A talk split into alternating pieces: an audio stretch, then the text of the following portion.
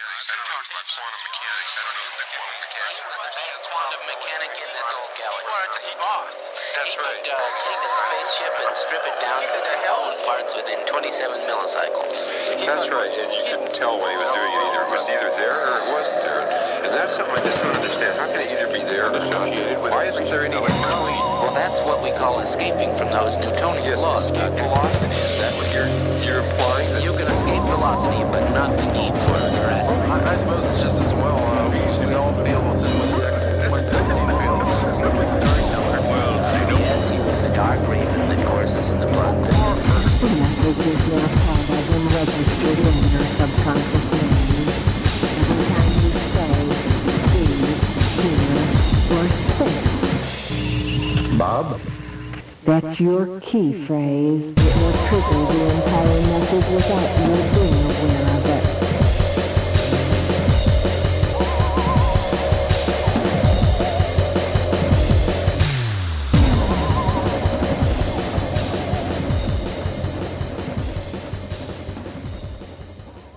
Hi, welcome to episode 16 of Right Where You're Sitting Now. I'm afraid I'm on my own again, guys, and I won't keep you guys on because I know when I'm on my own, I tend to go on a bit, and it's probably really boring. Just want to thank some people this week. Uh, they've been doing some great stuff for our site. Obviously, there's Claire, who's been doing the Weird Weekly News audio and written version. We've also had Taylor Elwood on the show, who's done a great article called Taking the Path of Least Resistance in Magic. Uh, check that out, it's a really good article. Uh, Scott Corelli from geekshow.us will be playing some promos of his throughout the show. He's done us a great kind of article about countercultural comics, and we're doing. He's uh, chosen the Preacher, which was uh, really really decent of him. And uh, really big thanks as well to Adrian Dobby. who's been writing some uh, some really good stuff for us. Uh, he's done a review of Chemical Wedding, the new film about kind of a future Aleister Crowley, I suppose. um, he's also uh, interviewed Julian Doyle, who's the uh, the actual director of that film, and he's known for um, for uh, some of the work he's done with Monty Python. And yeah, so uh, this week we're going to have a few changes. There's been a first thing I wanted to talk about really was there's been a you'll probably notice there's been a kind of a big gap between um, episodes over the last couple of months. That's because we're really trying to sort things out in terms of uh, the show. We're actually restructuring it slightly. We're going to have um, Claire doing the weird, weird weekly news starting this week. Finally, after all these months, we finally got her on. Um, we're also doing some other stuff, uh, which I'm going to keep secret for now. We're going to have a new theme tune, all sorts of kind of cool stuff, and uh, some new sort of features within the show rather than just on the site. So, uh, oh, and which reminds me, uh, hopefully we're going to have uh, Mort from Media MediaUnderground.net, which is an amazing site. I'm really, really excited to be working with him actually, um, and he's going to be doing something for us in the near future. Um, and yeah, thanks to him as well for putting a massive link up to us on his site, which is really, really unexpected. Um, we've also got Raymond Wiley coming on the show in a bit, just to give us a bit of an announcement. Um, Raymond, as you know, has been on the show quite a few times, and he's a, you know, he's a good guy. We like him. we've also got uh, an interview this week with uh, probably someone you wouldn't expect us to interview. And um, normally we have people on that are involved with kind of counterculture in some way or researched it in some way. Uh, this week we've got someone that tends to disagree with it. so we thought for the uh, to try and keep the the show, how would I put it, kind of balanced. We've decided to get James Randi on. Um, mainly, and I'm a- actually a really big fan of James Randi and uh, the work he does. And I like this, the podcast that's on his site. Uh, I think it's called The Skeptic's Guide to the Universe. Really, really good show. And uh, yeah, so we thought we'd uh, interview James to kind of get a, a kind of broader look at all these things. And uh, yeah, but that's uh, let's roll to a break.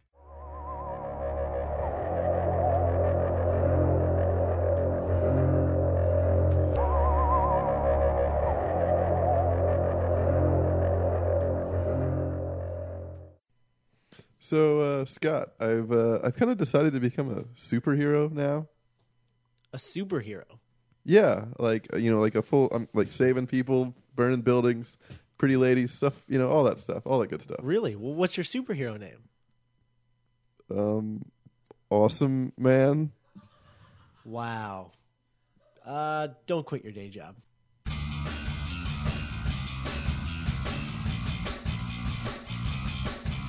Hey, this is Scott. And this is Ben, and we're your hosts for Two Geeks a Mic and a Podcast. the show where we discuss all the latest news and rumors in the entertainment industry, all from a geek's perspective. The only perspective that matters. Join us on the web at geekshow.us. Or become our friends at MySpace at myspace.com slash two geeks. Two geeks, a mic, and a podcast. We're here to save your day.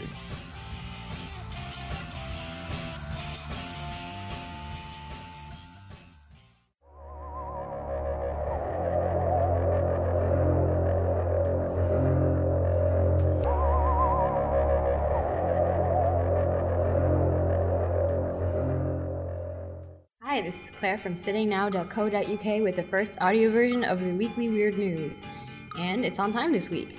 So, this is my first time on the show. Um, I guess live. Talk- this is not live, but um, but talking because we've had some problems with either the microphone or technical difficulties with Ken trying to get the podcast figured out. But um, finally up, so here we go.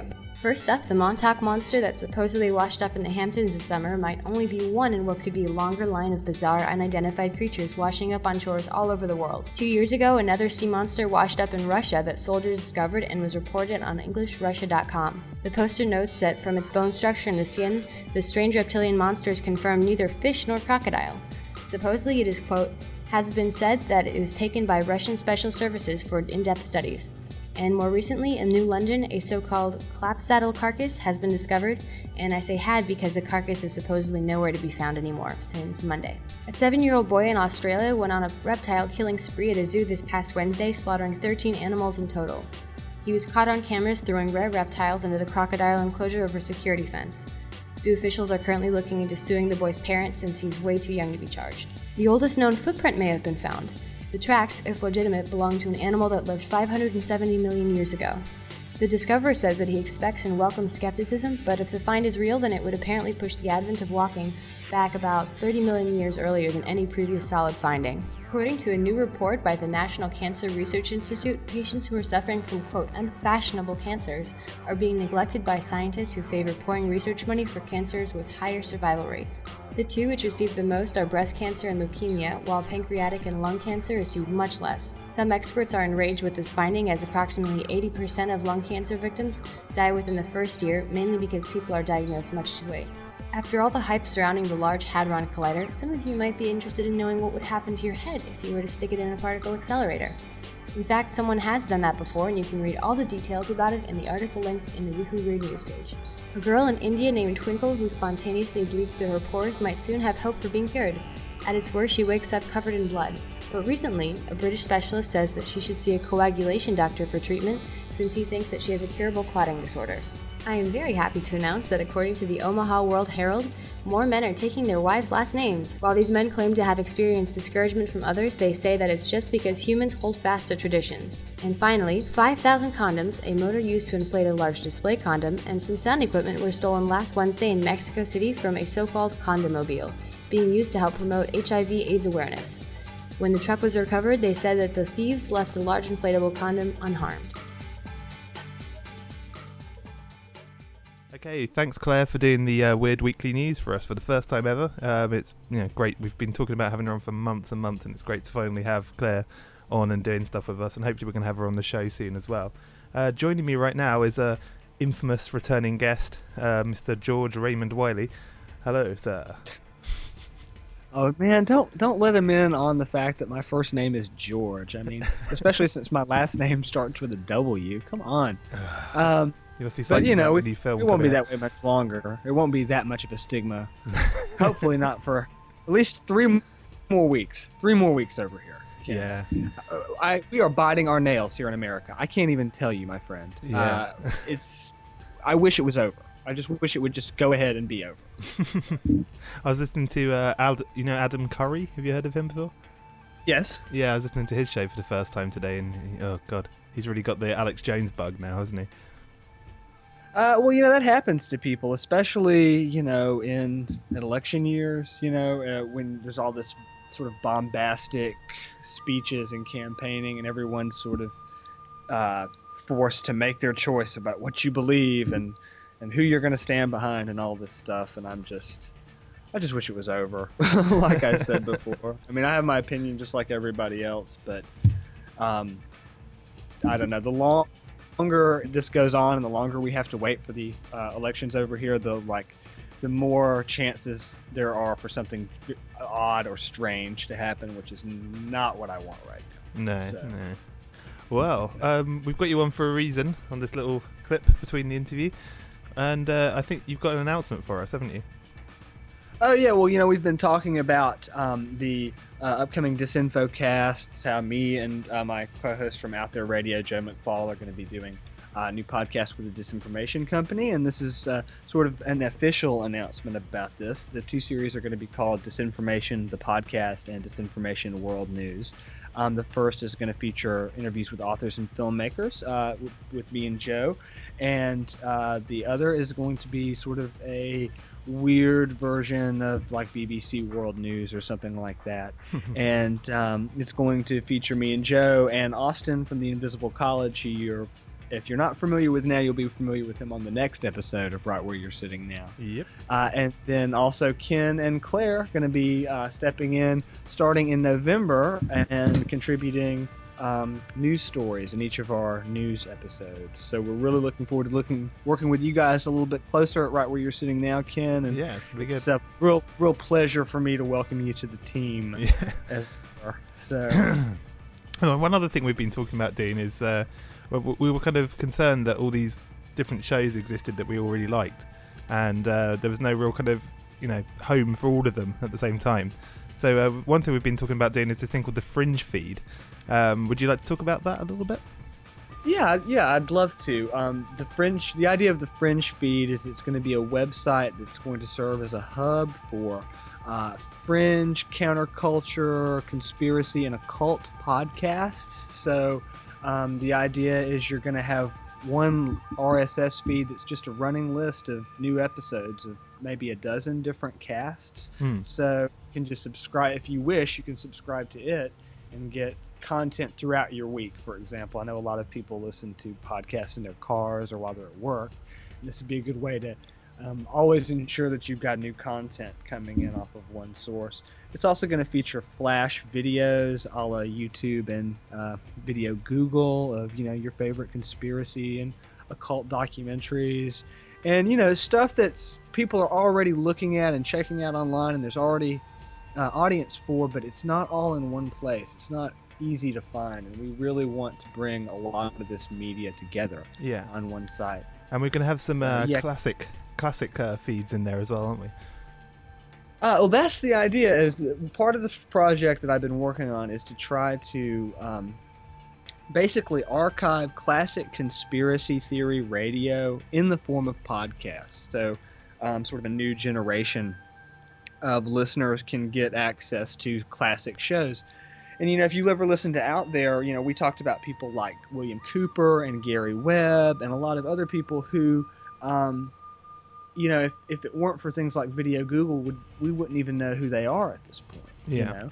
Um, and so yeah, we're going to try to tar- target um, older conspiracy radio shows from the 60s, 70s, 80s, and 90s, and see if we can't take the best of these and turn them into podcast feeds.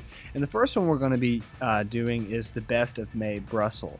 So if you're familiar with um, the Kennedy assassination conspiracy lore and all of that, she was a big figure as far as that um, subculture went in the 1970s in New York, and her radio show um, was a great example of sort of, sort of where conspiracy subculture was at the time, and just a great overview of the culture. I mean, it's it's New York in the 1970s, so you've got um, a lot happening. Yeah. It's a great setting. I and she was So- uh, massively against Robert Anton Wilson. She thought he was a conspiracy theorist, so that'd be interesting as well.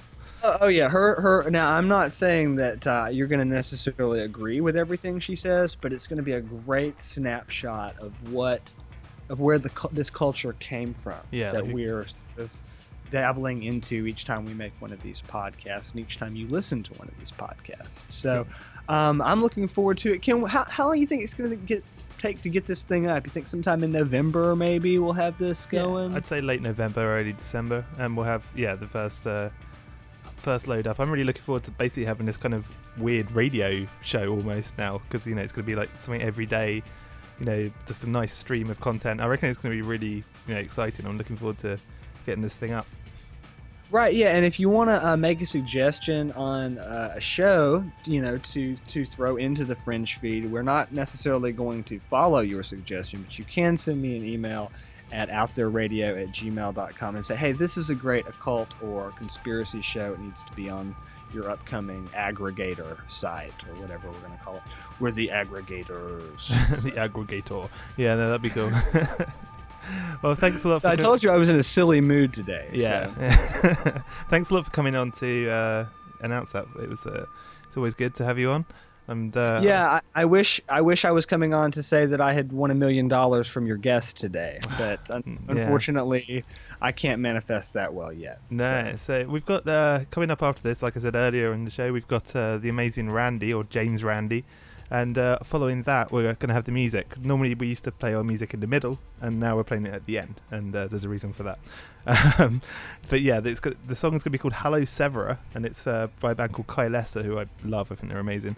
So uh, yeah, you can check the music out at the end of the interview now. So don't think we've dropped the music segment. And then uh, yeah, so let's go into the interview now. And thanks again, Raymond. Thanks a lot, Ken.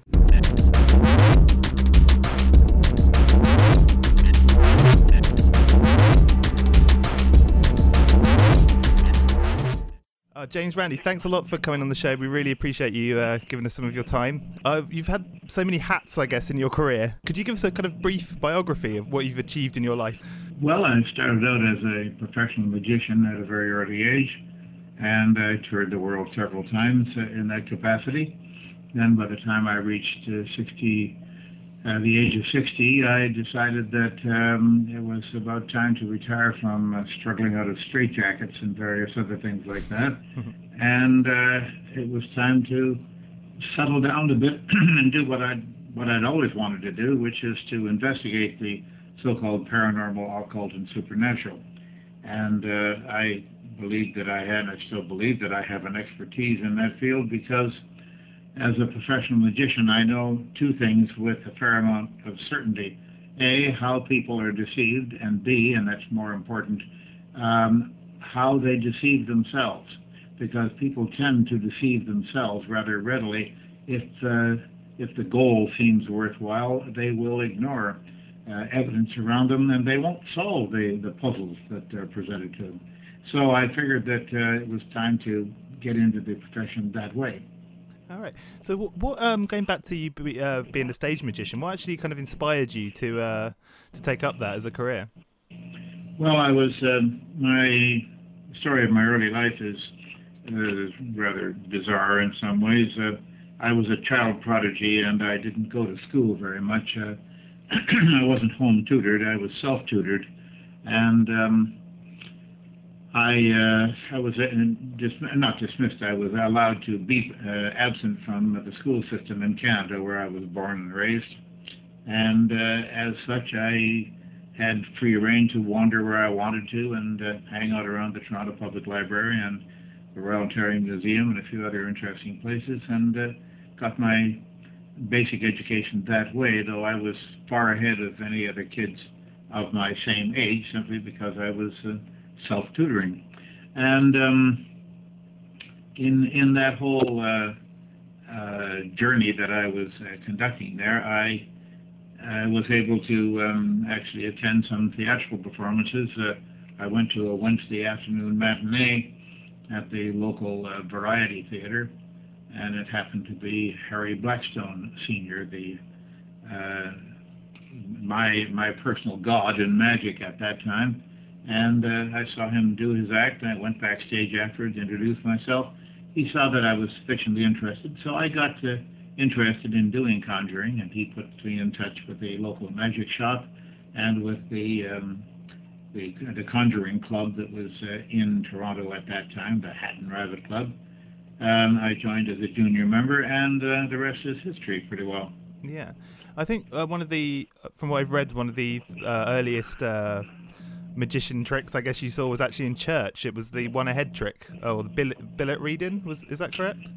Yes, that's uh, the one ahead uh, method. Uh, it's a uh, standard method that is used in uh, spiritualist churches, and um, they, by this means, they give people the impression that they're able to discern the contents of a sealed envelope and uh, reveal those contents and uh, answer pertinent questions from the spirits. Hmm. So, was, would it be fair to say that um, your interest in science also um, led you to uh, become involved with a, uh, someone called Carl Sagan? Well, eventually, I uh, I got to meet many more scientists before I got to meet Carl Sagan. Um, but that I'd, I'd, had have a hard time uh, identifying what year I first met Carl. It seems I know I'd known him forever, but um, that uh, that was a, an early, well, relatively early contact of mine, and uh, we we spent some time together and uh, exchanged a lot of good ideas. I think. Uh, so that, that I've, I've, been very fortunate in my life, I must say. I have met people like uh, Martin Gardner, formerly of Scientific American magazine, with whom I just spoke this morning. Uh, he's 94 years of age and still going strong. but that, that was an early uh, contact as well that I much appreciated. But I've met uh, Nobel laureates and uh, ranking um, people in science uh, and in philosophy all, over the world. very, very fortunate in that respect. Yeah, and I believe that uh, you've had an asteroid named after you. Uh, yes, it's uh, that's a, quite a an honor to say the least. I uh, I remember that I uh, a few years back I uh, emailed um, Sir Arthur C. Clarke in Sri Lanka, and I said, "Guess what, Arthur? I've just had an asteroid named after me." And I'm finding that very exciting. And he wrote me back and said, Yes, I had one named after me eight years ago. Well, that sort of miffed me in a way. he was trying to one up me. And so I looked at the International Astronomical Union. I looked up the parameters of the asteroids involved, the asteroid Clarke and asteroid Randi. And I had the great delight of uh, sending him an email. I don't remember the exact figures now, but um, I'm sure I could find it someplace here in the computer. I said, uh, I discovered from the International Astronomical Union that my asteroid is 2.2 kilometers on the side. Yours is about one kilometer on the side. my asteroid is bigger than your asteroid. and um, he didn't respond for some time. Perhaps I, I put his nose out of joint. But uh, nonetheless, we uh, did resume correspondence. And uh, as you know, I'm sure, Arthur has now left us. And mm. that's another large space in my life, a lacuna that uh, that I regret very much. Yeah, that's a shame. Um, one thing you're quite famous for, and um, is you set a challenge to to uh, people to prove examples of paranormal activity. I guess. Um, could you tell us a little bit about the uh, the one million dollar challenge? Well, it starts with the formation of the James Randi Educational Foundation, which is a little more than ten years ago now, mm-hmm. and um, I uh, was lucky enough to have a very influential and wealthy gentleman uh, give us a million dollars as a potential prize. Up until then, I had been offering $10,000 of my own personal money to any psychic or uh, claimed psychic or paranormalist of any kind, or healer or whatever, uh, who thought that they could display some sort of paranormal or occult or supernatural power. And uh, that didn't get a great deal of attention. It was only $10,000 after all, and most of these people make much more than that in a week.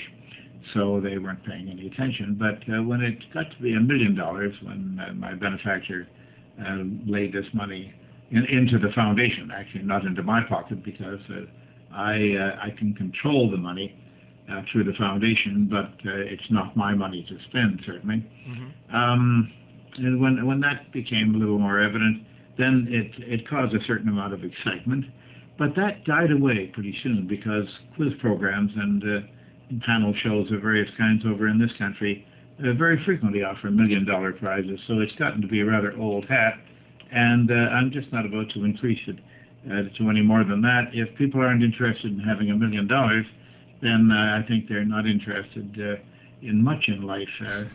they now, I don't want to make it look like a like a crass offer of cash for results, but it is a carrot that I dangle in front of these people. If they say they can do these things, and in many cases they make money doing them, inside of 30 minutes they could make one million dollars um, by answering our challenge.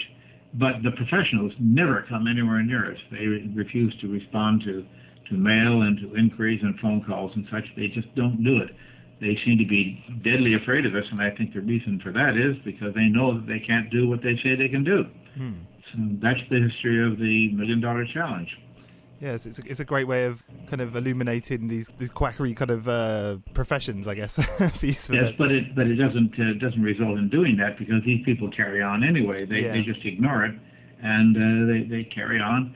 They they know they can't meet the challenge, and therefore they just uh, decide not to do it and to ignore it. Why do you think that these kinds of uh, beliefs are dangerous? Well, any lies or misinformation can be dangerous. Mm. It depends whether you depend on the on, on the truth of the lies or the truth of the information. If you depend on that, then, then you can you can uh, just waste uh, the rest of your life by pursuing uh, things that don't exist. And I think that that is always uh, harmful to people and very negative and, and damaging. Um, I think that lies and deception. Now, deception is part of the magician's bag of tricks, of course, but the magician does it very honestly. Says right up front, "I'm a magician. I'm going to fool you." Or a conjurer is a term that I prefer, but it's not used uh, widely in America. Um, if if you admit that you're a conjurer and that you're going to use deception techniques and show business and psychological and physical tricks and whatnot to fool people, then they accept that as entertainment. But um, the so-called psychics and such are not doing that at all. They are taking advantage of people's um, naivete and they're taking their money. And I, I, I believe that that is being taken dishonestly as well.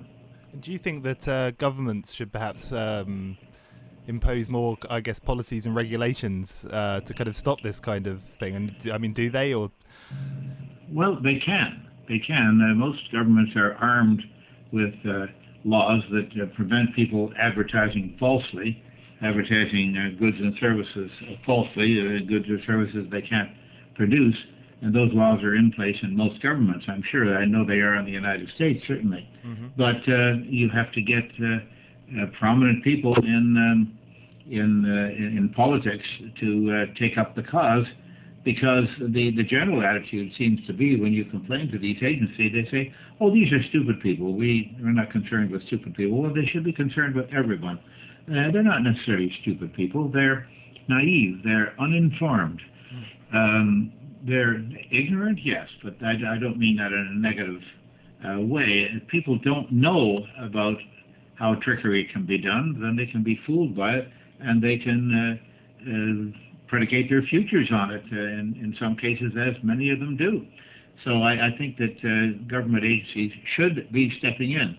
But here in the United States, I can tell you it's very difficult to get them to do that uh, because they just wanted to have everything smooth and quiet, and they're all looking to uh, retain their jobs in politics, and they don't want to stir anything up or offend anybody. And of course, this political correctness thing uh, that we have going, uh, certainly in the United States, and I think around uh, much of the rest of the world too, uh, is is I think very harmful. I'm not politically correct at all. When I see a fraud, I call it a fraud, and there's no question of it. And uh, of course, I have to be able to prove that, and I'm equipped to do that. Hmm. What I want to ask you to do for us now, if that's okay, is to provide your top five quackery-related professions that have uh, managed to uh, linger um, even after you've kind of you know exposed them in many ways. Well, this is the kind of generic uh, question I get, along with uh, what's your favorite color and uh, who's your favorite movie actor and a few things like that. There aren't any top five. Uh, No. these, these things are all very harmful, but I will give you, um, as a substitute uh, for an answer to that question, I will give you um, this information that, first of all, by far the most uh, prominent uh, claim that is made uh, against the, the million dollar prize is that of dowsing or divining. People with forked sticks, pendulums, uh, wires and chains and various other mechanical devices, and some just with the palm of their hand, who say that they can feel vibrations of various kinds. And I use the word vibrations in quotation marks because these people don't know what a vibration is. If you gave them a, a bushel basket full of vibrations, they, they wouldn't know what they look like and wouldn't know what to do with them. But um, it's it's very strange uh, to me that this dowsing thing is um, is so very prevalent with people. That's the majority. That's a good 90% of the claims that we get, believe it or not. Uh, almost all of the rest of them are for healing or diagnosing uh, medical conditions, and uh, then there are there are assorted other uh, kinds, uh, ESP claims and whatnot. Um, but the professionals never uh, come for the prize. Uh, they they know that they, as I said previously, they know they can't uh, beat the challenge because it's a legitimate challenge, and uh, they would have to do what they say they can do legitimately. But the vast majority of people who apply for, apply for the prize are not professionals, not by any means. They are amateurs who honestly believe they have the powers, and that uh, covers the field of dowsing or divining very, very adequately because it's due to a thing called the ideomotor response. And if people go to my webpage, www.randi.org, and uh, look up dowsing or divining, or the ideomotor response, they will see a complete explanation there of what it is. It's a psychological uh, trick that the brain plays on the owner of that brain. One that's uh, always, I guess, uh, irritated me to a degree. um, I don't know if it's the same with you. Is homeopathy. Um, um, is this something you've looked into in the past, or? Uh...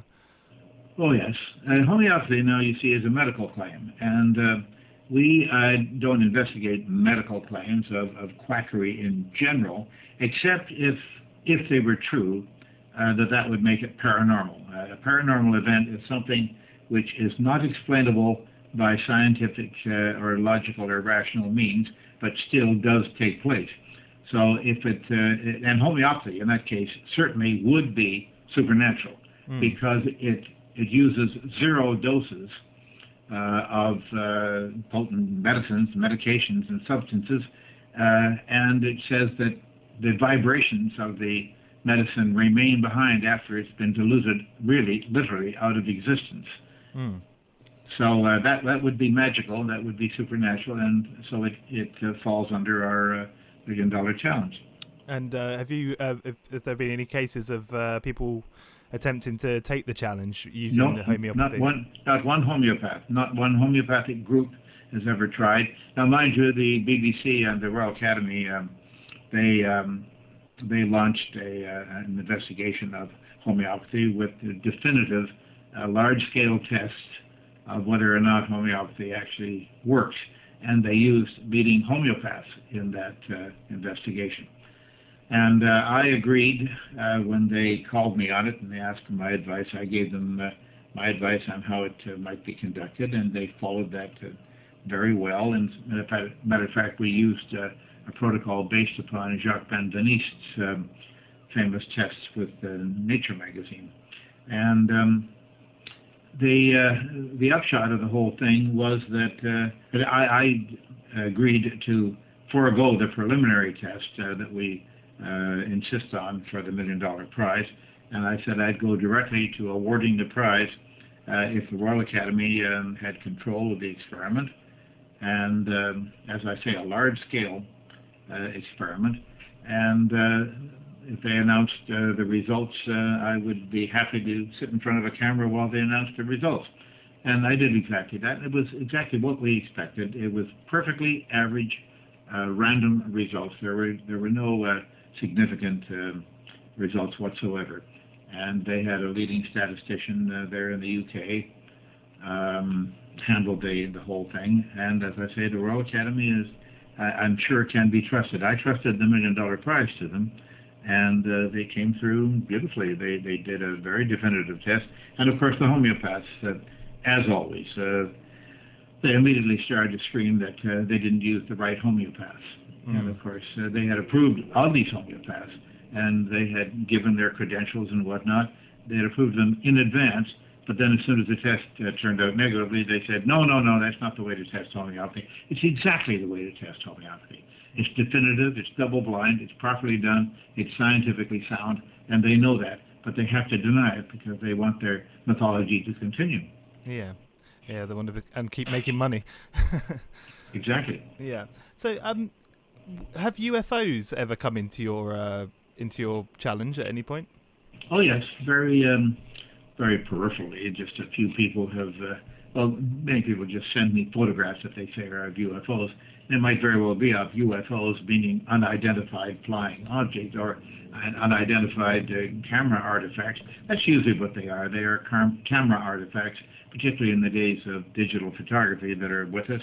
At the moment, digital photography is subject to all kinds of artifacts that most people don't understand, particularly if they've been involved in regular film photography. Uh, that the artifacts are totally different and uh, not as easily explainable, but they are explainable. And uh, the the UFO uh, advocates out there will accept almost anything that comes along. They see a smear on a photograph, a, a little interference of some kind, an insect flies into the the, the the range of the camera and is out of focus, and they call it an orb, and they say, oh, that's supernatural right away, or it's a UFO or whatever. So we get these things all the time, and as the uh, the tech that is uh, the technology itself um, not only improves but uh, changes in nature, uh, it changes the nature of the claims as well. Yeah, I guess um, that's another case of what you were talking about earlier, where people themselves uh, believe so much that you know they actually convince themselves, and I think the UFO community is a great example of that. I mean, you do see some, I mean, like you said, some incredibly, you know, oh, just things that you just, if any normal person looked at these photographs, they'd just think, oh, it's a blur on the photograph, but this is like hard, rock solid evidence for some of these guys, isn't it? Yeah, what they say is that if it can't be explained, uh, then it's uh, it's a UFO or it's supernatural or, or or paranormal or whatever. If it can't be explained, but there are lots of artifacts that can't be specifically explained because there are so many possibilities for those artifacts occurring. Mm. And uh, that the, the fact that something isn't explained doesn't make it paranormal. Yeah, yeah. Well, um, I, I suppose one way of uh, I guess getting round the uh, top five question now. I, I, think I put that a bit badly. Um, is maybe looking at some of your more famous cases of uh, of uh, quack exposure. Um, and uh, I think the one I found the most impressive uh, from the the videos I've seen over the years was uh, Peter Popoff. I think that's his name, the faith healer. I was wondering if That's right. I was wondering if you could tell our audience a little bit about um, what happened with that particular case. Well.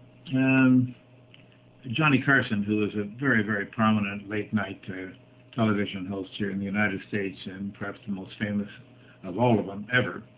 Um, I did many, many of his programs over the years. Um, we counted 22, but I think there were probably a few more than that.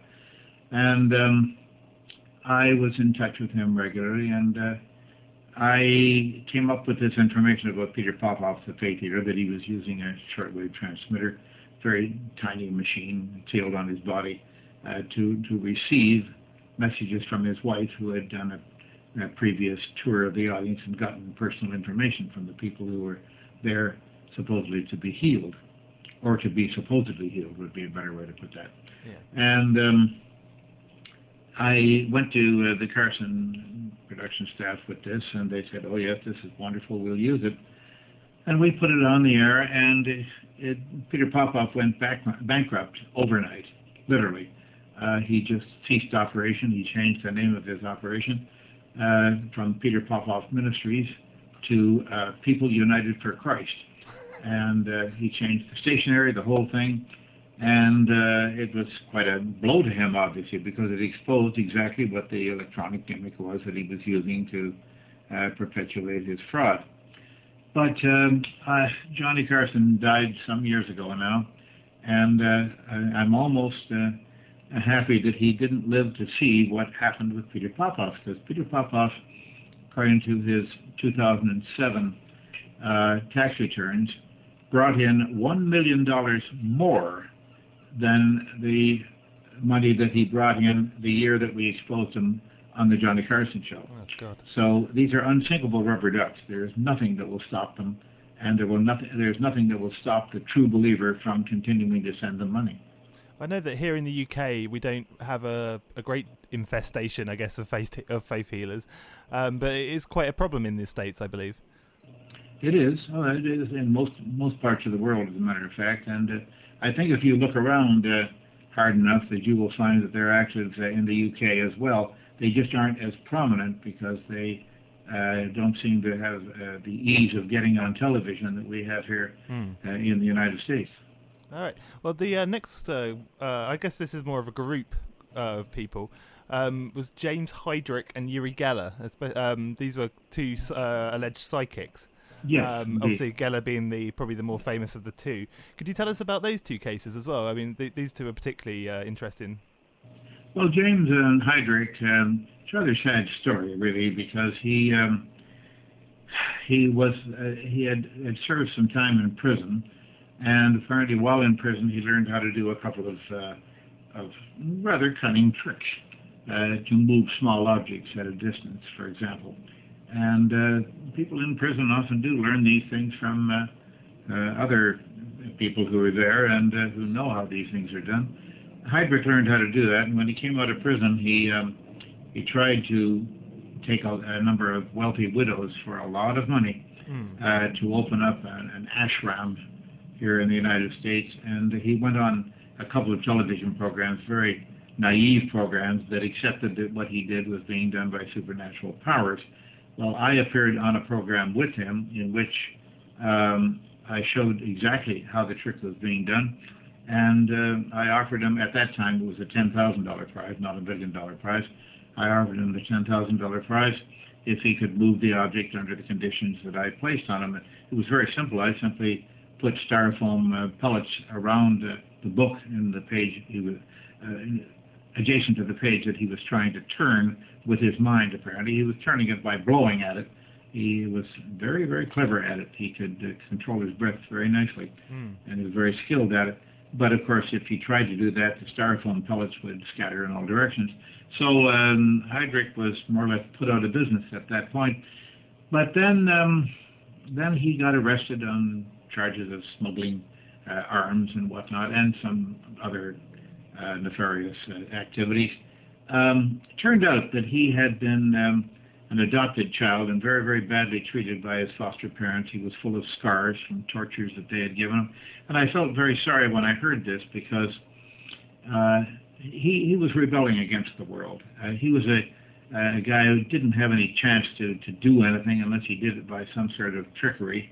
And he wasn't robbing banks, but he was trying to rob people of their of their money and uh, get funded by these people by doing a fraud. Uh, so that, that that was almost an understandable uh, uh, failing of his character, and uh, I feel very sorry. He's back in prison, from what my understanding is now, That's a shame. for various other things.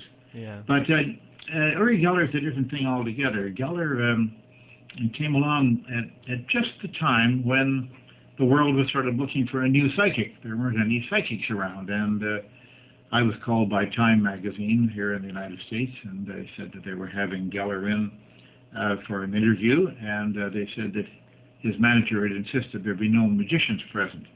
So Time magazine figured that maybe they better have a magician present because uh, that's probably where the uh, Achilles heel was here Yeah. of this whole act. And uh, they called me in, and indeed I, I caught Geller doing what he was doing, but I didn't make that evident. I just pointed it out to the other people in the room surreptitiously, and they saw what was happening. And uh, when Geller left, he was um, completely devalued, and the article that appeared in Time magazine uh, specified the whole thing and said that I had been present and that um, I had solved the, the mystery. There was no great mystery there, really. Yeah. And and I thought, well, that should be the end of Mr. Geller, but uh, I was never more wrong in one of my estimations because he's still going strong. Believe it or not, though he's been exposed uh, on television and in person so many times in every country of the world, it's astonishing how much he has been exposed. Uh, on his own program in Israel, as a matter of fact, they caught him doing sleight of hand. Uh, and yet he's still there. This to me is absolutely astonishing that a fellow can continue in business after being so widely exposed. He's probably the most uh, widely exposed uh, psychic of all time. Right, and his uh, he he. I, I, uh, from what I've seen, he tends to have three different kind of pillars, doesn't he, to his uh, trick? There'd be the, uh, it's he, bends spoons and keys, um, and also uh, pretends that he can read the minds of people and recreate a drawing. Is that correct? Mhm, yeah. And uh, you you figured out. I mean, would you be able to share with us now? that you figured out how he um, actually did each one of these tricks, didn't you? Oh yes, and they're not difficult tricks. They've been in the, magician's repertoire for a long time.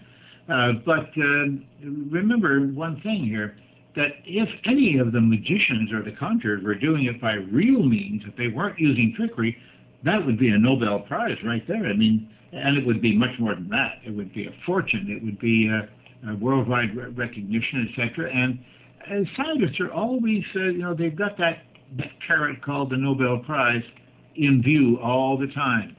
And uh, if they see an opportunity someplace there where they think, wow, that might be lead to a Nobel Prize, they will become total fools. They will just uh, abandon all um, rationality and they will accept what they see because they not only need it to be true, but they want it to be true. And they, uh, they, they hope there's a Nobel Prize up ahead. Well, spoon bending has not done one thing for mankind uh, that I know of, except maybe the cutlery business has, uh, has benefited from it. I'm not sure. And I'd, uh, I'd like to do the research one of these days. So uh, spoon bending is, is a simple, simple thing. And, he, and as I say, he's been caught at it so many times uh, over the years. And for many, many years, he's been caught at it. But uh, he bounces right back because people want and need these things to be true. They want some fantasy in their life. Hmm. They, they want something a little more exciting uh, than uh, what their parents left them with, you know? Yeah, yeah. Um, I was actually that brings me to a little question I was going to ask you before I go on to the last person I wanted to talk to you about. Um, would you like to be uh, the challenge to be met? No, I have no, uh, I have no likes or dislikes in the matter at all. I just want to know what the truth is. Hmm. And uh, if there is something out there and uh, I were to discover it, uh, maybe I'd get a Nobel Prize. I'm not sure. but the point is, all I want is the truth. I don't have any um, any desire on the thing. I don't want it to be true or untrue. Uh, uh, when a scientist goes, I'm not a scientist, mind you. I'm certainly far from a scientist, but I'm rather informed in the field, and um, I can tell you that uh, that a scientist doesn't go into something saying, "I'm going to prove this is true." No, he goes into the situation. Ideally, this is as saying, "I don't know, but I'm going to find out." And that's exactly what I do with the challenge. I never say there's no such thing as a paranormal power. I have never claimed that. What I have said is I don't see any any convincing evidence for a paranormal power, and I'm willing to be shown. And I wave this carrot around. I'm a, a million dollars worth of willing to be shown, and that certainly should show that I have good intent. Yeah. All right. Okay. I, I think um, another one we have an infestation again at the moment um, on television, especially uh, with the uh, art of mediumship. I say the art. The minute we started doing this show, we started to get uh, people, you know, contacting us a lot. The one we get the most requests for is uh, to have guests on uh, that are allegedly mediums. Now, I think I don't know. You uh, you've definitely done a lot of work with mediums, and one um, particular case that I found particularly interesting was Maureen Flynn. I was wondering, Oh, yes. yeah, I was wondering Mhm. if you could uh, perhaps tell us a bit about what happened with that case. Yes, I did a TV series um, for Granada TV uh, some years ago in the UK, and uh, Maureen Flynn uh, showed up, uh, flamboyant lady, I must say. um, she showed up uh, as uh, one of the people that I was going to investigate. At that time, it was a $10,000 prize. This was well before the million dollar prize. Yeah. And um, the uh, she was introduced by a gentleman for whom she had given a reading, and uh, he, uh, he came up with a, a tape recording, uh, an audio tape recording, a cassette, and uh, he gave it to us, and he said, "Now play that, and you'll be convinced that Maureen Flynn uh, has supernatural powers." And um, it, it was astonishing because I, I took it into my office. I had an office at Granada at the time. Took it into my office and I played it, and I thought to myself, where does this man get the idea that she's got any kind of powers? Uh, I hear nothing here that is supernatural whatsoever. It's the old cold reading technique. Um, so I transcribed the entire um, document, uh, that is the, uh, the audio, um, transcribed it accurately, and um, then I formed up some questions to ask the gentleman uh, while he was on camera with Maureen Flynn. Well, we taped the program, and Maureen Flynn appeared in her gossamer gown, and uh, this gentleman appeared, and uh, I had the transcript in my hand. And he said, "Well, what you've heard there it convinces me that that she has the, the power to do this, that, and the other thing." and he said she came up with the, the name of my mother, and I didn't um, I didn't give her the name of my mother at all, and she came up with it. And I said, well, that's not what I find in the transcript. And he said, oh no, that that's in there, it's in there. So I uh, I read out to him. I, I, I said first of all, uh, wasn't she just guessing at different names? And he said, no, no. The only name she mentioned was Dora, my mother's name, and uh, she couldn't have known that. And I said, well, uh, do you recognize any of these names? And I read off a whole series of 17 names. And he shook his head at each one and said, no, no, no. And I said, well, they're all in the transcript, and these are names that she guessed at. And I said, and the name Dora is not here. Because at one point she said to you, I see the spirit of a woman standing behind you, and she's gray haired and she's smiling at you. Is that your mother? And the man answered, though he couldn't see anything, of course, there was nothing there. Mm-hmm. And he said, Oh, yes. He said, That would be my mother, named Dora. Now, he was the one who came up with the name Dora. And, I, and the name Dora, I think, is correct. It might have been something else, but Hmm. forgive me if my memory is poor on that respect. But uh, so he had come up with the name. And at that point, he was holding the transcript in his hand and looking over the details of the transcript. He took it and he threw it on the floor and he said, I don't care what it says in there. I know what she told me. Now, that, that shows you the absolute, not reluctance, but refusal of people to confront actual evidence. He had given me the tape recording, I had transcribed it, and it was a very, very accurate transcription of it, I assure you. Hmm. I have the original tape here, and I have the transcript, and they agree, and every pause and every comma is in there. And yet he denied that. He had given it to me, and yet he denied the evidence that was in it. Hmm. Do you reckon it's because he, he might be kind of a, a bit embarrassed because he believed in something that he's. Oh, oh yes, oh yeah. Now that happens, of course. You see, people don't want to back down on these things because in doing that, they're literally saying to you, "I was a fool. I fell for this. Mhm. I, I know now that it that, that I was wrong, uh, and I, I shouldn't have done that, and uh, and I look like a fool." No, he didn't want to look like a fool, of course, but he also, more importantly, he wanted to continue with the belief that Maureen Flynn had made contact with the spirit of his mother. Yeah. Yeah, I guess it, it might. It's, to some people, it might be kind of, I guess, slightly comforting to think that there's a, you know, like an afterlife, and that somehow these people can kind of channel into that. Oh yes, no, no. People want that that belief very, very strongly. That's what the churches uh, depend on. Yeah. Uh, an afterlife, of course. It kind of validates the church in a way, doesn't it? Yes, it does indeed. And people want that belief. And if they get, can get promised that, and all they have to do is put something on the collection plate on Sunday, then they'll pay for it. They'll pay for it, and they will support the church uh, in some cases uh, to the tune of uh, many millions of dollars, of course. And we know uh, benefactors or patrons of the church that have done this sort of thing over the years. And in a, in a way, I think, I suspect that they think they're buying their way into heaven, though they, they would deny that if they were asked directly. Yeah. I mean, when you when you were talking about uh, the Maureen Flynn case, you described a technique that was used. I was quite interested in uh, in hearing that. I, I can't remember actually what you called it. Um, the technique that Oh. mediums. It's called cold reading. Okay, could you explain what that is to us? Cold, well, there are two kinds of, uh, well, many kinds of reading, of course, but cold reading uh, describes what happens when a so-called psychic confronts a person that they don't know, and in many cases they confront them over the telephone, so they can't see even the gender of the person necessarily. So they have to, to throw out suggestions and get answers. They'll say things like, uh, uh, now I, I, I'm finding a spirit here. Uh, I can't make out if it's a, a male or a female spirit, uh, but this spirit is very, very close to you. There, there's the initial J or B. I, I- it's hard to make out. Now, uh, you know, if a spirit came and whispered in my ear, as these people say the spirits are doing, if it was the the spirit of Bill, of my deceased uh, father-in-law, for example, wouldn't you think that Bill would say, "My name starts with B, and my name is Bill, and I'm the father-in-law"? No, they apparently they, they want to do a 20 questions sort of a game with these people of guessing back and forth, and uh, uh, that that's exactly what they're doing. They choose they usually choose J or M or both of them uh, because that's the most common initial that that men have, and it's very common with women too, particularly M. So they wait for the person to identify with it, and they say, "Do you identify with this?" and this is asking a question to them. So they end up asking questions rather than telling people things. Hmm. They don't really tell them anything. They end up asking endless questions, and the people aren't quite aware of that. But if they go back over a transcript of the thing or a tape recording they might have of it, they'll find out that they were asked questions far more frequently than they were told things. Hmm.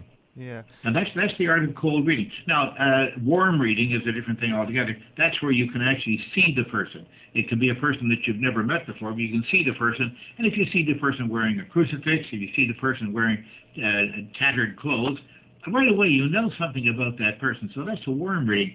But a hot reading is the the ultimate, of course. That's where you've had a chance to have uh, somebody, and this happens all the time on on these phone-in programs you phone in and you leave your number there so you can get called by the so-called spiritualist or psychic.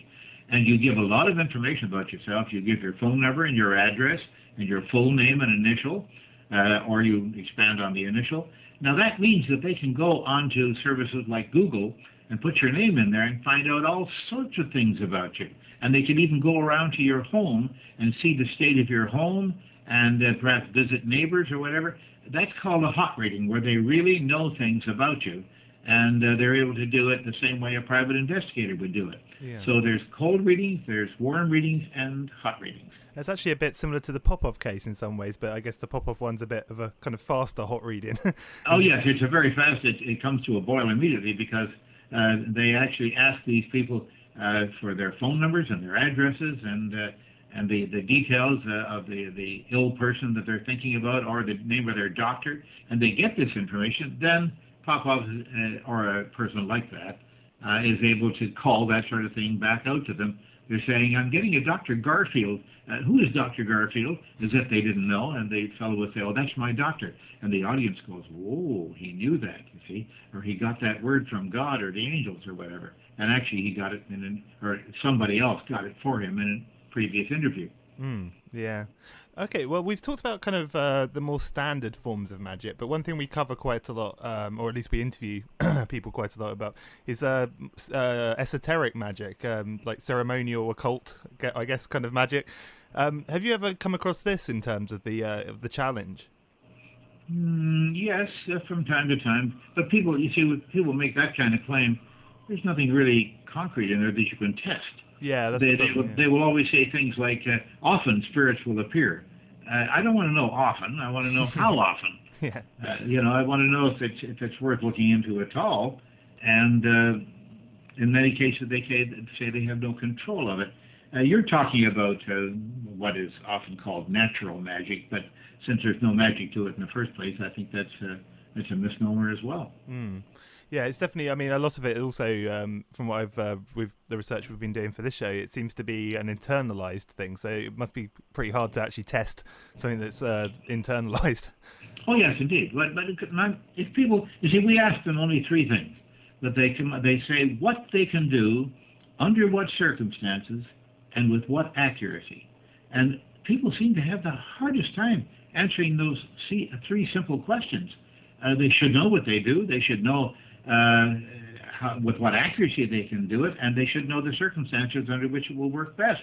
And we ask them those three simple questions, and they take forever to come up with an answer, if they ever do. Most of them give up uh, after we, we ask them for that, that simple uh, set of questions, and um, they, they, can't answer them, or they've never had to think of it that way before. Hmm. All right. Well, uh, I guess the the next couple of things I wanted to ask you about were uh, kind of more science related, I guess. But one guy I, have always wanted to know if you've ever um, encountered th- this character before is uh, Wilhelm Reich and his orgone boxes. I was, oh, yes. I was wondering if uh, you've ever looked into this particular case. I was at a museum not long ago where they had an orgone box actually, and uh, no, um, Wilhelm Reich was very famous uh, in the 30s, I guess it was. Mm and uh, he built and uh, sold orgone boxes. He ended up in prison, as you probably know. Yeah, yeah. Uh, because he refused to stop selling these uh, these devices, and that was dishonest. Now he could sell them today with no trouble at all on the internet, and he would make a fortune. He'd get rich overnight, as many people have on the internet, selling equally silly things like the Q-ray bracelet and various other mm. things of this nature. Uh, it took them 15 years to put that man out of business, but he's a multi multi millionaire, so he doesn't care. Yeah. But uh, the uh, orgone boxes thing and the Wilhelm Reich thing is very famous, of course, and uh, he said that this could concentrate some sort of universal vibrations from outside the universe or whatever. It's it's a very complicated thing. He never really stated exactly what it would do under what circumstances, and uh, but he, he convinced people that they should uh, they should tune in on this thing and buy one of these boxes and get revved up, and a lot of people did, and he shipped them from all over the the country. Yeah. It must become a problem when uh, these people get almost scientific backing into their kind of press releases, I guess, if that makes Oh sense. yeah, no, no, they they use the word vibrations as we discussed earlier. Mm. The word vibrations all the time. They don't know what a vibration is, but they use it, and they use the word quantum quite frequently. Yeah. In fact, many of the devices are called uh, quantum something or other. I just mentioned the Quanta Ray bracelet uh, that is uh, selling for a, a fantastic price still here in the United States. Um, and uh, golfers wear it and such, and maybe it's a decorative piece of, of jewelry. I don't know. I, it doesn't turn me on, I can assure you. but they say it has vibrations and electrons, and it, they- use these terms uh, very freely.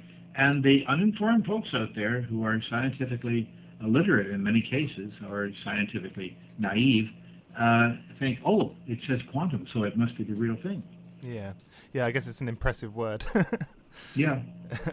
um, yeah, this is. The, I mean, obviously, the most recent thing um, is been the Large Hadron Collider, uh, the LHC, and Oh, um, this is, uh, uh, in a way, this is interesting because it's really highlighted this kind of uh, millennialism almost in society. And I was going to ask you, kind of, uh, why are people so scared of the Large Hadron Collider? Well, because the press made them uh, afraid of it. There's nothing to be afraid of whatsoever. Mm. Uh, there's there's no danger in the thing at all. Of course, if there were a danger in the thing and that danger had happened, we would be vaporized in a fraction of a second, and uh, we wouldn't know much about it, and uh, wouldn't have any time to think about it. Yeah. But the, the the press finds somebody out there who has some strange, uh, uninformed idea that maybe this is the end of the world, and they get to a reporter and it's published, and then all of the media jump on it. The media is a horror. I pardon the language, but it's very true. And uh, we have in the uh, in the business of communications and in the media business, we have people who are known as media horrors who will do anything in order to get sponsors uh, attracted to them and to satisfy the sponsors. Now, we know of one gentleman here, Montel Williams, in the United States, who has said uh, on an interview he doesn't believe in psychics, he doesn't believe in Sylvia Browne, the so called psychic, uh, yet he has her on his program every week. And they asked him why. He said, because she attracts sponsors. So that's a media horror, uh, pure and simple. This is a person who uh, has no integrity whatsoever. He doesn't care whether what he's broadcasting is true, but he does want to attract those sponsors. That's his bottom line, and he doesn't care beyond that. Now, that's uh, socially, uh, to me, it's socially um, uh, irresponsible, and uh, I think it's uh, amoral at least. Yeah. You think that there'd be kind of a bit more vetting, I guess, uh, for these kinds of shows. But I guess, like you said earlier, people kind of want to see it, don't they? They want to um, believe that these uh, mystical powers lie out there. And That's right, and they will buy the products, and they will they will subscribe to the program I mean, what, uh, in in great numbers. what was your reaction to Oprah Winfrey with her, uh, her like sponsorship of The Secret? Oh well, Oprah does this with everything. Uh, Oprah is very, very naive. She fell for Geller uh, many years ago too, uh, before she was Oprah Winfrey. Uh, when I say before she was Oprah Winfrey, she always had that name, of course. But uh, before she was famous, she she uh, uh, co-hosted a program out of Baltimore, Maryland, here in the United States. A very low-key, very minor program uh, with an audience, however. And uh, from then on, she rose to great fame, as we all know, and great wealth as well, and great influence. But at that time, she was hardly known at all outside of Baltimore, Maryland, and um, it's a rather small market. And she uh, she entertained Uri Geller, and Geller fooled her completely uh, with a simple spoon bending thing. And uh, as a matter of fact, the, the videotape of that is available on YouTube someplace or other, and you can see Geller bend the spoon between his hands very simply and, and obviously. He didn't think he was being observed by the camera at that uh, second, but you can see it very obviously. The Secret seems to have become a really big phenomena in, uh, especially in the states, but even over Yeah. here, we've we've uh, kind of uh, seem to have adopted it quite a lot as well. Yeah. It- It's it's But, basically but the it, it- it's quackery. It's total nonsense. It's uh, Yeah. it's juvenile in the extreme. And what she's really saying, uh, what the the author of the book is really saying, I should say, um, is that uh, you're responsible for all your your ill troubles. If you have an illness, that's your fault. If you have a a, a worry about something, that's your fault. Everything is your fault. And she even and th- this is saying literally that the uh, the Holocaust was the fault of those who perished in the Holocaust. Mm, Now that that's unconscionable. yeah. And yet, Oprah Winfrey does support this kind of thing and endorse it because it makes a good book and it titillated her fancy. And she's really very uninformed about these things. Mm. And uh, yet she has this huge influence. Yeah, it's worrying, isn't it? It is indeed very worrying.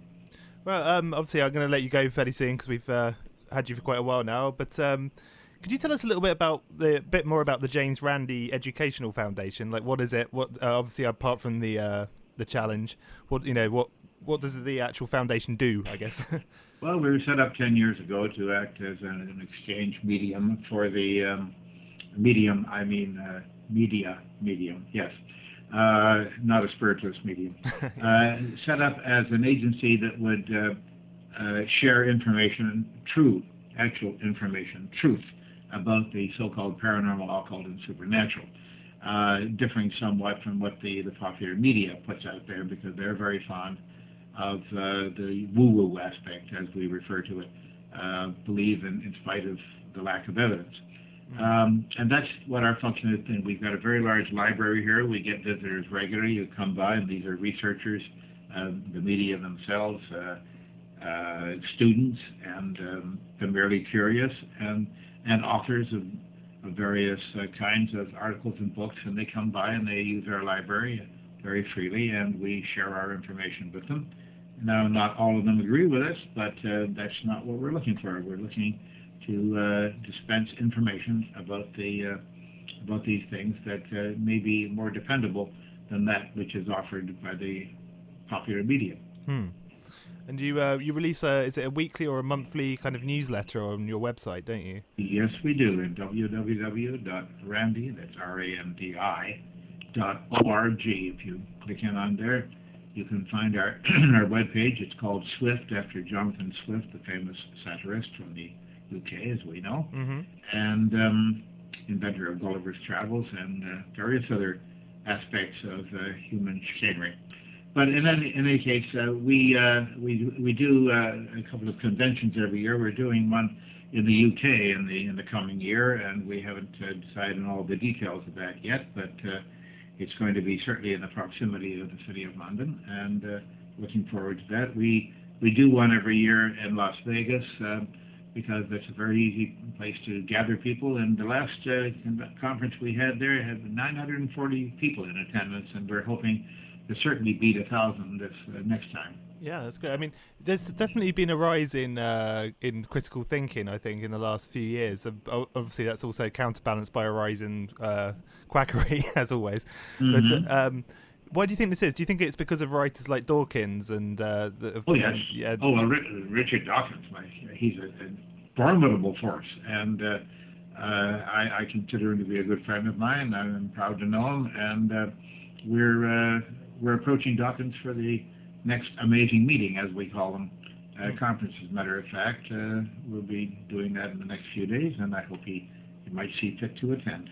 Yeah, and uh, but do you think uh, why is it that all of a sudden things like uh, atheism, atheism rather, um, have suddenly come out because they were kind of a, a hush hush subject, really, weren't they? Before now, they seem to be far more um, acceptable to write about, I guess, for use a better term. I, I, believe so. The, the people uh, like uh, Sam Harris, for example, and uh, and uh, and Dawkins, of course, uh, uh, and and Christopher Hitchens, uh, Mm. who uh, a good friend of mine. Um, uh, they have written definitive books about it, and they're very, very uh, informative books and entertaining at the same time.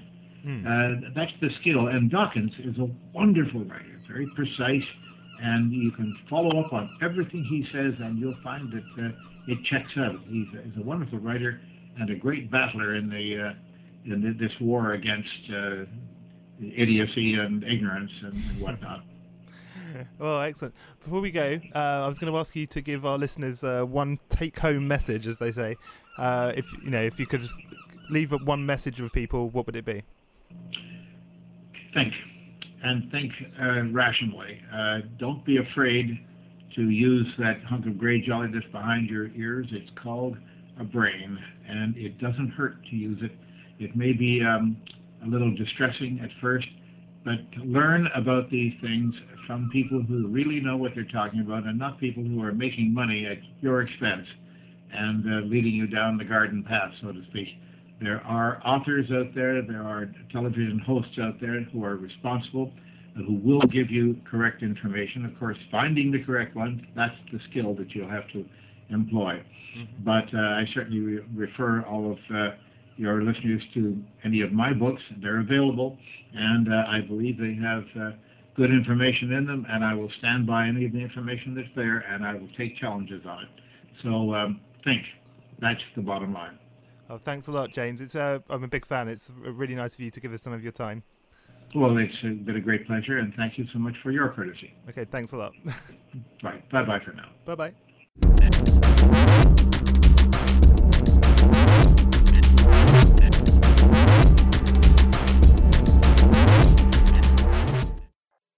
Eerie Radio, opening the door to the unknown. Listener feedback. Really looking forward to the new episodes. So keep up with your work, guys. Thanks. Interviews. There's so many movies, so many documentaries, even books that come out that have factual information in it that maybe, you know, this is a gradual way of, of kind of educating the public as to what's going on. Visit Eerie Radio at www.erieradio.com.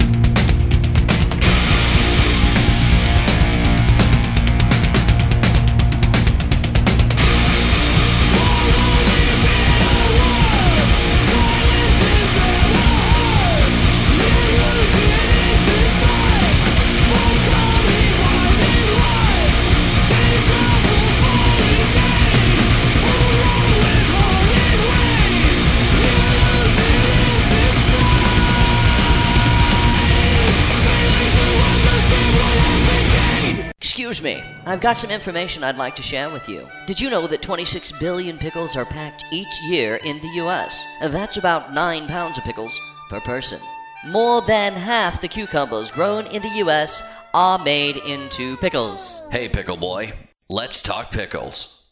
The Podcast Pickle, that is. The Podcast Pickle is your resource for all the latest and greatest podcasts found in cyberspace, with thousands of podcasts listed and more added every day. Here's some of the podcasts that you'll find at podcastpickle.com Geek Fu Action Grill, Beachcast, Comic Geek Speak, Speechless, Mad King, This Week in Tech, Warrentown Talk, NASCAR Zone, Shelley the Republican, A Voice from Eden, Jimmy McBean, Five Minutes with Wichita, Cinema Playground, Offbeat, The Logo Factory, The Sandy Warriors, Exit 50, This and That with Jeff and Pat, Thoughts on Psychiatry, Web Hosting Show, Merlin from Berlin, Random Cast, Jazz with Tiger, American Road Trip Show, The Drew M Podcast, The Slam Idol Podcast, Forgotten Tales, Zencast, XboxStation.net, How to Do Stuff.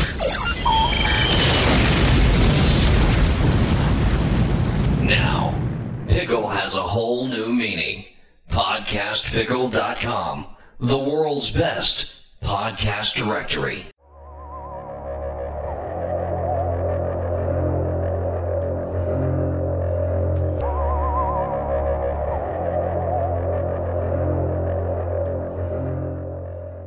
Okay, uh, that was episode 16 of Right Where You're Sitting Now. Um, you want to get in contact with me, you can uh, email me at ken at sittingnow.co.uk. Uh, you can add me on Skype if you want to talk to me, uh, which is uh, Sitting Now, again, surprisingly. I think Sitting Space Now, or just try Sitting Now and it will come up as Ken in some way or other. Um, yeah, so pretty exciting news with the stuff with Raymond. Like we said, we're going to try and get the site up in kind of November, um, probably late November, early December sort of time. Uh, the music you heard earlier was uh, Kai Lesser, and the track called Hollow Severer, which is a, a really cool track, and we reviewed their album on the site. So if you want to check them out, um, uh, there's a, if you look in the, mu- the music review section, you'll find uh, the Kai Lesser album review. So uh, we'll see you next week. We've got Austin Gandy, who we, talked about briefly earlier on. He's the um, one of the three pillars, guest pillars, I guess, of uh, Out There Radio, and uh, yeah, we're really uh, excited to to finally get him on the show. So yeah, if you want to uh, contact me, uh, you know, check check me out on the things I mentioned earlier, kenetsittingnow.co.uk or Skype sitting now, or you can add me on MSN Messenger. Um, I've got the most embarrassing email address on that, but it's evildeadgenius at hotmail.com. That's evildeadgenius at hotmail.com. And uh, yeah, we're going to play a quick promo for uh, another show, um, which is a kind of an audio drama called Geek by Night. It's uh, nearing its end of its first season. We're actually going to have Scott on, who writes for us sometimes. He's done the comic review, and he's on our first ever episode. And we're going to actually have him on again to discuss uh, Geek by Night and how it went in more detail uh, in a later episode. Um, but yeah, check out the promo, and we'll see you next week.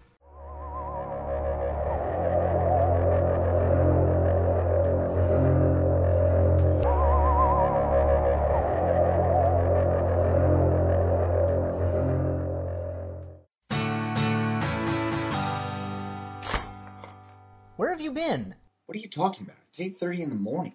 What? What do you mean? We haven't even opened yet, Gib. The real question is, what are you doing here so early? I. I don't know. I feel like I haven't seen you in a week. Gibson, I was here two days ago. Right. Well, I picked up a new cash register yesterday. I haven't opened it up yet, but I thought we could do it this morning. Yeah, sure. What's with you today? Are, are you alright? Oh, yeah, everything's great. I just feel particularly timey-wimey today. Yeah, well, nothing a good shower wouldn't cure, you know? Gibson, you've got to come back with me. Where? Back to the future. Ha ha, that's funny. You're a real kidder, Simon. Gibson, you know I'm an insufferable nerd with no sense of humor. I never joke around. Great Scott! You're right! Don't you remember? I invented a time machine last night and we had this whole adventure where we saved you from non existence. We changed history. But it wasn't enough. We have to go back to the future. No wonder you felt all weird today. You and Simon had a date. We don't have time for this. Go on, quick, get in the car. Is this a DeLorean outside?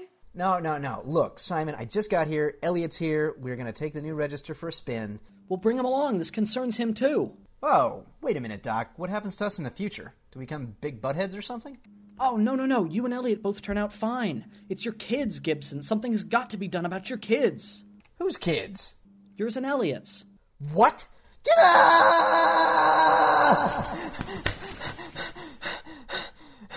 What the hell? There, there now. Just just relax. Elliot? Is that you? You've been asleep for almost nine hours now. You alright? You gave us quite a scare. Oh man, I just had the worst movie reference dream of my life. Simon took me back in time and. Wait. Us? Well, you're safe and sound now. Back with me and the kids in good old 2015. 2015? Uh, finally, it's about time you woke up. Mindy? Oh, Mindy. I am so glad to see you. Really? Oh, God, yes, more than anything. What day is it today?